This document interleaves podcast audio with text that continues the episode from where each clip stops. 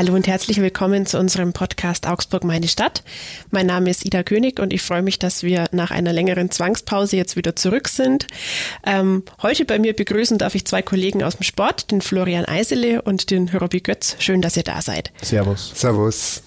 Ähm, wir dürfen auch heute zu dritt einen Podcast aufnehmen, weil wir alle hier im Unternehmen beschäftigt sind, also quasi keine externen Gäste eingeladen haben und wir halten natürlich in unserem Studio auch schön brav Abstand. Ja, Ihr beiden seid unsere Profis für den FCA, beziehungsweise zwei unserer Profis für den FCA. Und äh, Robby, du warst im Geisterspiel am vergangenen Wochenende dabei. Erzähl doch mal, wie ist denn das mit Bundesliga und Geisterspiel? Also das Gespenst ist ohne Fans, ohne Zuschauer. Das beginnt schon, wenn man hinkommt. Also ich saug da immer ein bisschen so die Atmosphäre auf, schau die Leute an, wo sie kommen, wie sie kommen, was für Ausdruck.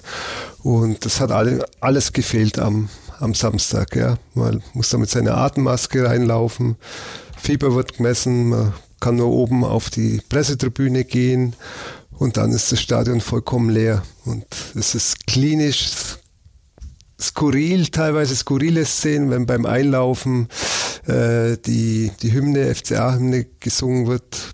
Äh, wir müssen siegen. Und das ist niemand da, der mitsingt. Ja, für die Spieler äh, weiß ich nicht, ob sie das unbedingt brauchen. Oder beim, beim Tor kommt der Torjingle aus der Puppenkiste. Also es ist sehr, sehr skurril.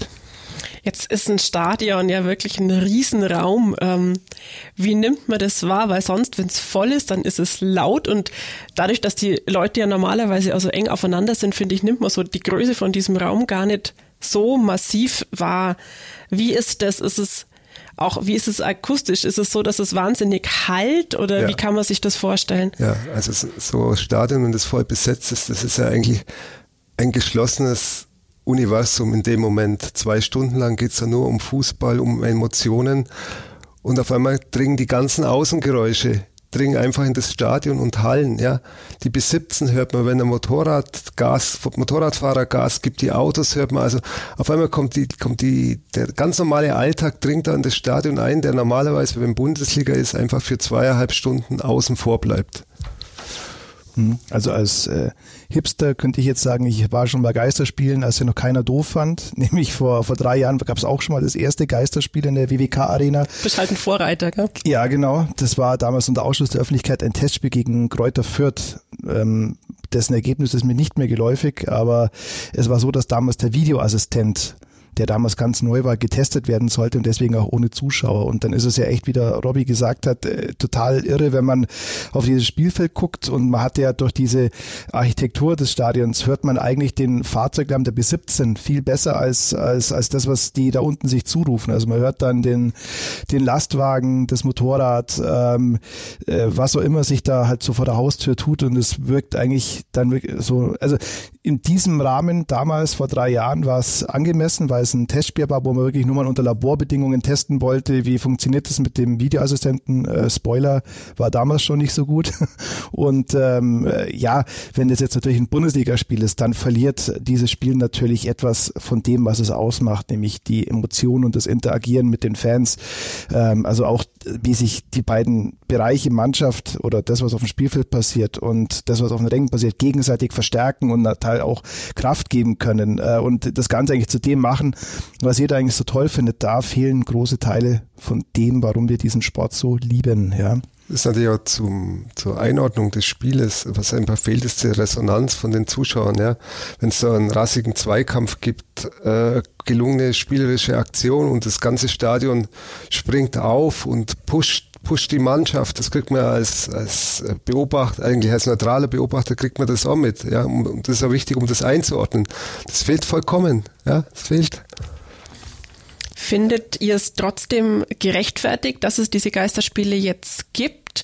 Oder äh, könnt ihr die Argumente auch nachvollziehen, warum man sagt, ja, man startet in der Bundesliga wieder, weil letztendlich ist es ein Wirtschaftsbetrieb, der irgendwie überleben soll? Wie seht ihr das? Ja, ich denke, das hat die DFL ja eigentlich äh, oder deren Chef Christian Seifert sehr angenehm unaufgeregt dargestellt, dass er gesagt hat, wir sind ein Wirtschaftsbetrieb, wir produzieren ein Produkt, das nennt sich Bundesliga und wenn wir das nicht mehr produzieren, dann haben wir ein Problem. Und jetzt ähm, kann man ganz viele Argumente auch natürlich für beiden Seiten finden und ich bin da persönlich auch tatsächlich nicht abschließend entschlossen, wie ich das alles finden soll. Ich kann aber nachvollziehen, dass man versucht, aus Seite der DFL ähm, diesen Wirtschaftsbetrieb aufrechtzuerhalten. Also es geht um 600 Millionen Euro, 300 Millionen Euro, die Anfang Mai schon gezahlt worden sind, 300 Millionen, die noch kommen sollen. Und der die Wette, wenn man so will, ist die, dass man 1724 Leute, so viel werden getestet, über anderthalb Monate fit halten muss, um neun, jetzt noch acht Bundesligaspiele zu absolvieren. Wenn das klappt, dann hat man 600 Millionen eingenommen. Das ist eine ganz knallharte Kosten-Nutzen-Rechnung, ähm, die, wenn andere Firmen davor stehen würden, äh, glaube ich, genauso gehandhabt würde.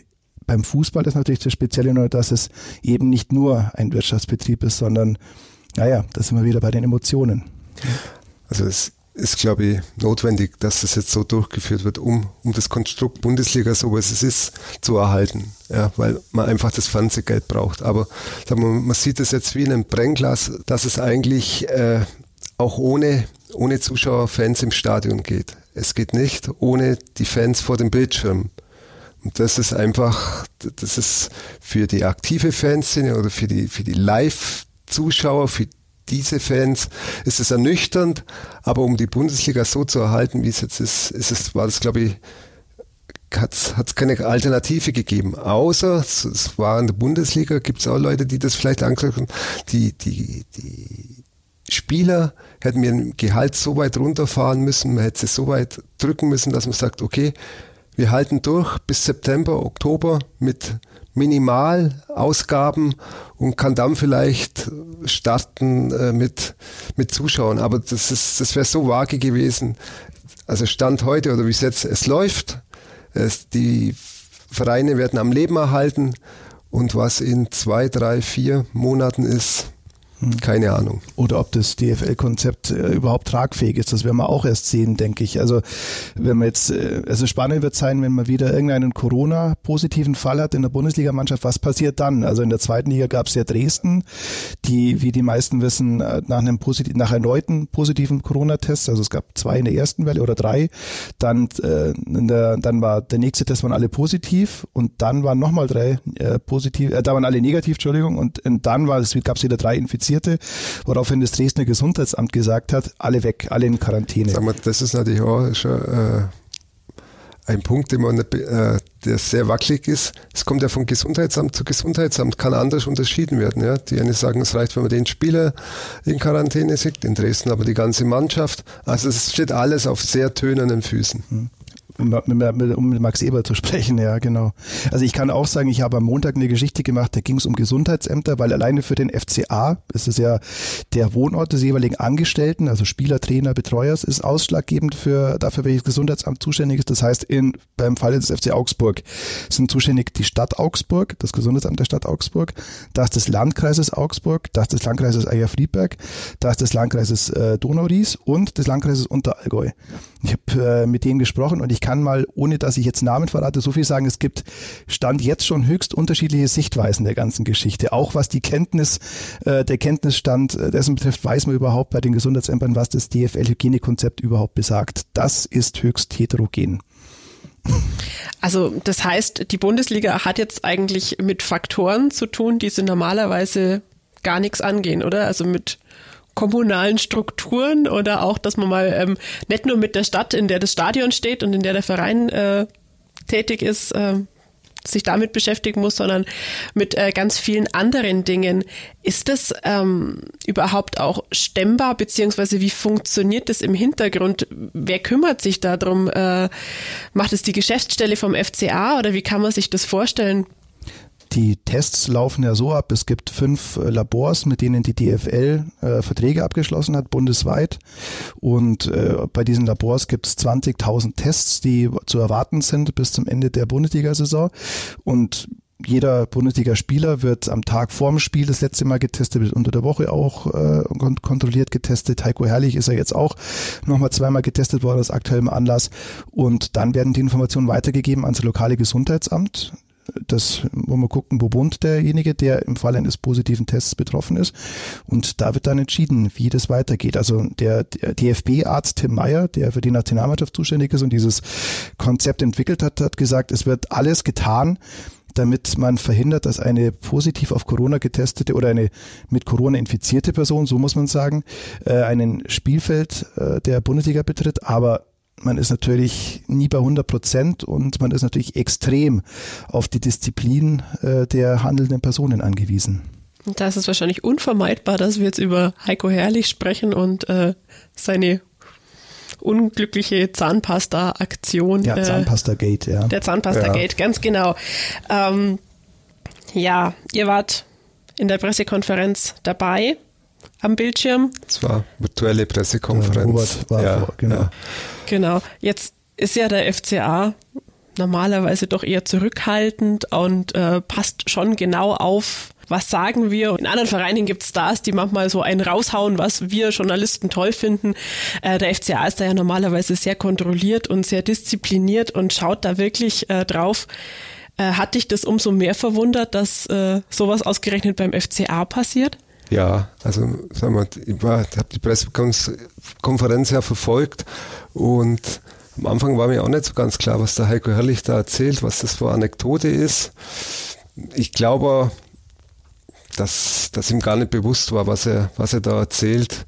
Und ich glaube nicht so bewusst war, was er da gemacht hat und was dann hinterher, was er da vor Lawine losgetreten hat. Ja. Es war einfach äh, naiv, äh, vollkommen naiv, da wegen Zahnpasta und Handcreme da das Hotel zu verlassen und einkaufen zu gehen. Es macht ihn ja schon fast ein bisschen sympathisch, aber in dem Falle, in dem die ganze, äh, das ganze Konzept, warum sie auch spielen, arbeiten dürfen, auf Hygiene ausgerichtet ist und auf die Quarantäne, die da ist, das, das so, so naiv äh, zu gefährden, es geht eigentlich gar nicht. Weil man sich ja wirklich die, das haben wir in der Redaktion ja auch danach diskutiert, eigentlich die Lebensalltag der, der Spieler in dieser Woche vor dem Bundesliga-Start vor Augen führen muss. Also ähm, es gibt eine einwöchige Quarantäne, die schreibt die DFL vor. Das bedeutet, dass man in ein Hotel gehen muss und nicht einfach ins Hotel gehen, sondern man braucht einen separaten Eingang.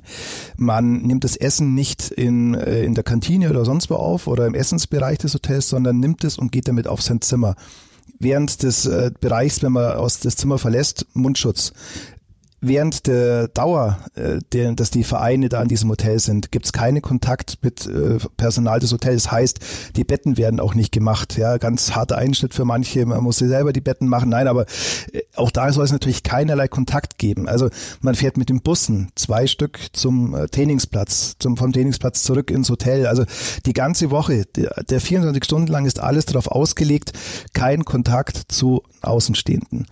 Ob jetzt dann natürlich, das kann man auch wieder zu, in Frage stellen, ob das wirklich hilft, eine einwöchige sieben Tage Quarantäne.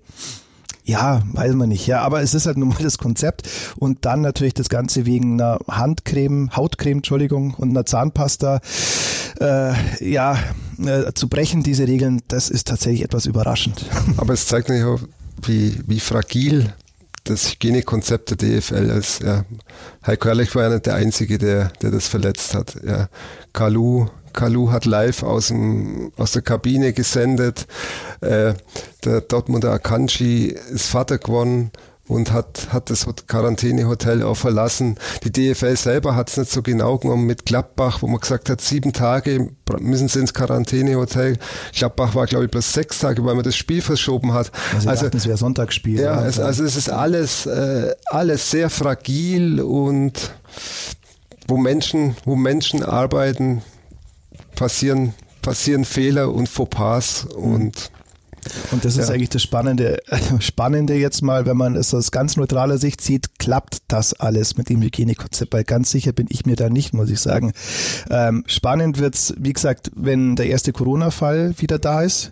Spannend wird's, äh, wenn das erste Gesundheitsamt tatsächlich entscheiden muss, ja, was ist denn jetzt zu tun? Weil wenn jetzt am Sonntag einer auf Corona positiv getestet werden sollte, Worst Case natürlich, dann, und der hat am Samstag vorher 90 Minuten gespielt, und hat vielleicht am Ende noch äh, mit seinen Mannschaftskollegen trainiert im Vollkontakt, äh, während er Corona-positiv war, dann bin ich mal wirklich sehr gespannt.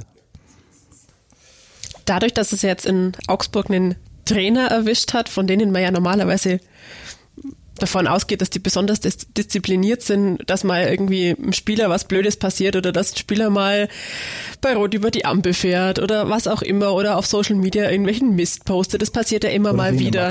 Prügelt. Ja, ja, oder sowas. Ja. Das kennt man ja tatsächlich sogar vom FCA. Aber gerade Trainer stehen ja dafür, dass sie wahnsinnig diszipliniert sind und das ja auch von ihren Spielern fordern. Ähm, zeigt es auch, wie weit es vom normalen Alltag der Bundesliga weg ist, wenn es nicht mal mehr die schaffen, Tja.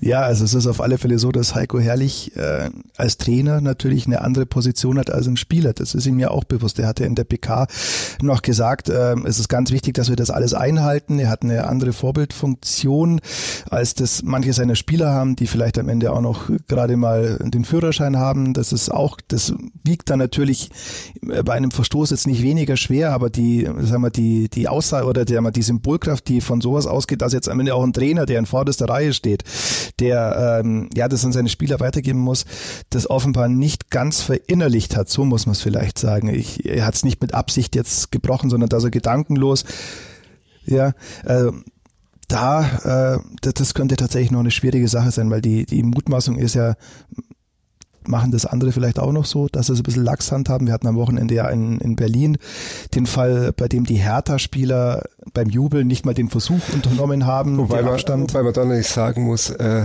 90 Minuten sind Zweikämpfe erlaubt. Beim Eckball stehen die Millimeter aneinander. Äh, beide, beide Mannschaften und dann beim Jubeln Abstand halten, es ist halt einfach ein Symbolbild. Ja, ähm, nochmal, es gibt da andere Profisportler in Augsburg, die auch schon über die Stränge geschlagen haben. Also es ist nicht nur beim FCA so, aber es stimmt schon, sagen wir, der Trainer hat da ganz besondere Vorbildfunktion und die, die hat er verletzt. Ich glaube, er hat es eingesehen, er hat aus aus freien Stücken hat er verzichtet, am Samstag sein Debüt zu geben. Also es war keine, keine Bestrafung von der DFL an sich, aber es war der richtige Schritt. Und es zeigt auch, glaube ich, vielleicht, vielleicht hat es kapiert. Was waren jetzt von FCA aus deiner Sicht am Samstag schlimmer? War es die Atmosphäre Geisterspiel im eigenen Stadion, keine Fans im Rücken?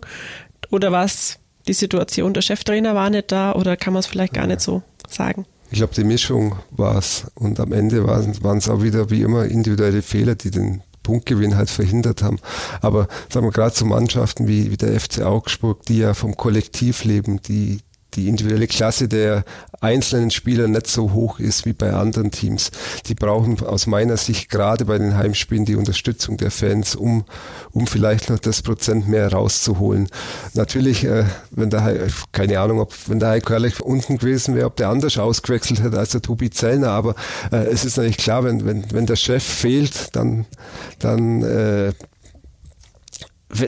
andersrum, wenn er unten gewesen wäre, hätte es sicherlich äh, viel mehr auf das Spieler einwirken können und auch sei, sei Philosophie vom Spiel auch vielleicht in, in den Phasen äh, besser noch rüberbringen können oder einwirken können auf das Spiel. Also will am Tobi Zellner jetzt nicht groß was abtun, aber sagen wir, wenn da der Chefcoach draußen steht, ist das doch nochmal was anderes. Mhm. Und noch dazu kommt natürlich, dass Wolfsburg einen unschätzbaren Vorteil hat bei Geisterspielen. Geisterspiele kennt sich Wolfsburg aus, die firmieren da schon seit Jahren unter der Kategorie Heimspiel. ähm, Geisterspiel auswärts, kann sowas sogar ein Vorteil sein? Ja, also wenn jetzt, äh, wenn man jetzt auf Schalke äh, mal irgendwann spielen sollte, zum Beispiel nächstes Wochenende. Ist da was? Ja, ähm, dann ist es natürlich schon so, dass äh, da 70.000 Leute da sind, die, die äh, das Hallendach so ein bisschen zum Anheben bringen und wenn es diese jetzt nicht gibt, das ist tatsächlich schon mal eine Chancengleichheit, äh, die so bei einem Heimspiel ja normalerweise nicht gegeben ist, was jetzt die, was jetzt die Stimmung angeht, ja. Also hat man, glaube ich, am Sonntag gesehen bei Union Berlin gegen Bayern. Also wenn da die alte Försterei voll ist und tobt, dass da das Spiel wahrscheinlich schon nochmal eine andere Qualität der, der Berliner gehabt hat, auch von der Aggressivität und der Emotionalität. So setzt sich halt, denke ich, äh, ganz, ganz oft die, wie ich vorhin schon gesagt habe, die individuelle Klasse der Spieler durch. Und da kann man sagen, Geld, Geld schießt dann schon Tore. Und die Spieler sehen sie ja offenbar tatsächlich zweischneidig. Also Hummels, Mats Hummels hat ja äh, neulich gesagt, es gibt Leute, die auch Spieler, die das vermissen, diese Interaktion. Auf der anderen Seite gibt es Leute, die, die sagen, so kann ich, also bin ich weniger abgelenkt und kann mich mehr auf mein Spiel konzentrieren. Er sagt ja auch selber, er, er spricht sehr viel mit seinen Vorderleuten und normalerweise hat er keine Chance, im 80.000 Mann Dortmunder Stadion seinen Stürmer zu erreichen. Die hat er jetzt schon. Äh, und auch beim FCA gibt es ja Thomas Kubik, der gesagt hat, äh, er könnte sich vorstellen, dass sagen wir der Druck, der von außen da ist, ähm, für die für die Mannschaft dann auch nachlässt. Aber für ihn ist ja sowieso gerade der Druck nebensächlich, nachdem er einen Stammplatz auf der Bank hat. Sagen wir, ich habe schon Spiele in der WWK Arena erlebt die einfach mit, mit dem Publikum noch gedreht worden sind. Und das fehlt halt in so einer septisch-klinischen Atmosphäre, fehlt das vollkommen. Ja.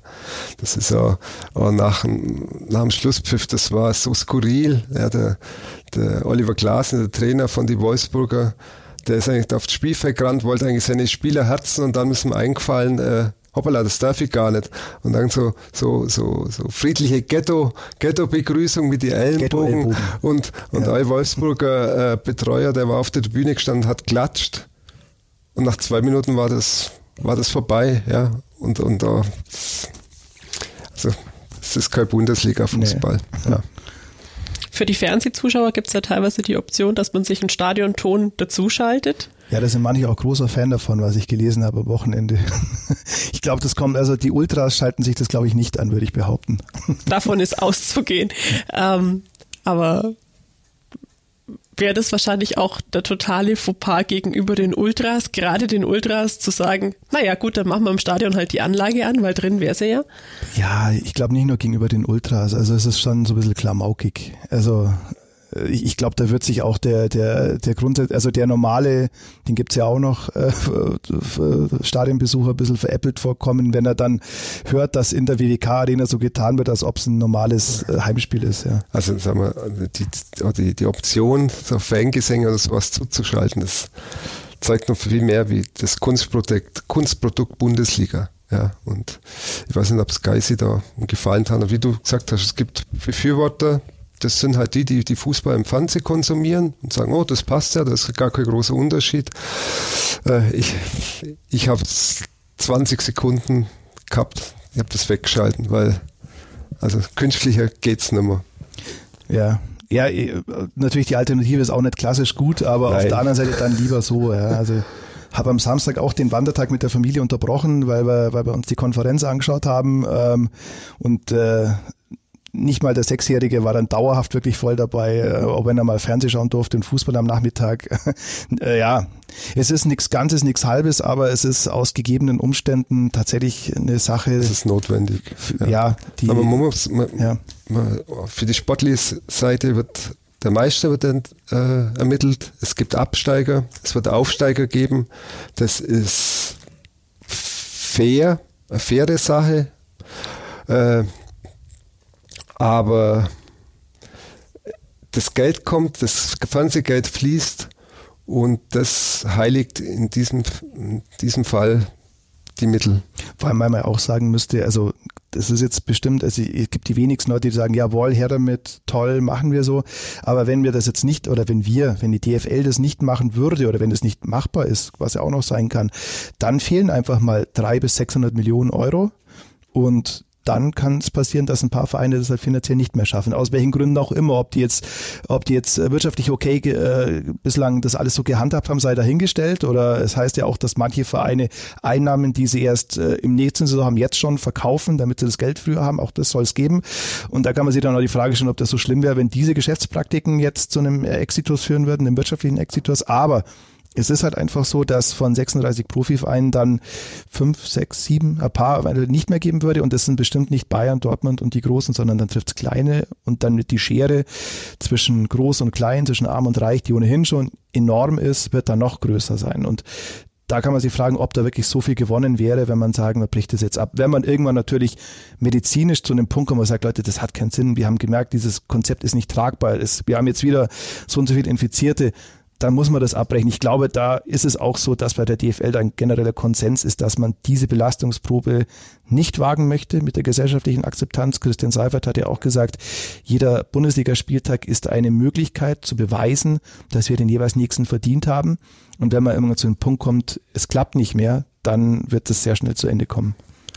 Also wenn, wenn kein Corona-Fall auftritt, bin ich sehr positiv gestimmt, dass man aus den Anlaufschwierigkeiten auch lernt, ja, auch in der Außendarstellung, weil da sind ja doch Profis in der DFL und so weiter.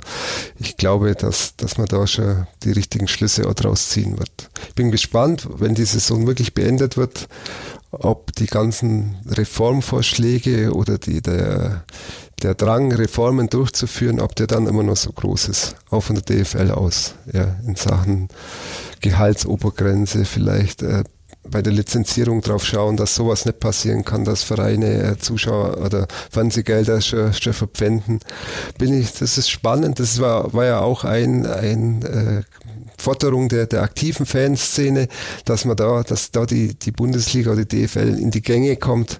Da bin ich echt gespannt, was da dann wirklich übrig bleibt. Mhm. Ich glaube nicht, nicht so viel. Aber ich lasse mich da als Besseren belehren. Ja, Dito. Aber jetzt wir erstmal schauen, dass der FCA drin ja. bleibt, ja. Falls die Saison zu Ende gespielt wird, dein Tipp? Wie geht's aus? Also sie haben jetzt vier Punkte Vorsprung auf dem Relegationsplatz. Es wird ganz, ganz schwer für den FCA, sehe ich, weil äh, in der Mannschaft äh, das, was sich jahrelang FCA ausgezeichnet hat, die Geschlossenheit, äh, das, das fehlt mir ein bisschen. Ja. Hat Martin Schmidt hat nicht so funktioniert als Trainer. Jetzt hat man Heiko Herrlich äh, geholt. Reicht, ist das ein, schon ein sicher Trainerwechsel, schon, schon ein Einschnitt. Jetzt hat man zehn Wochen äh, gar nicht gespielt.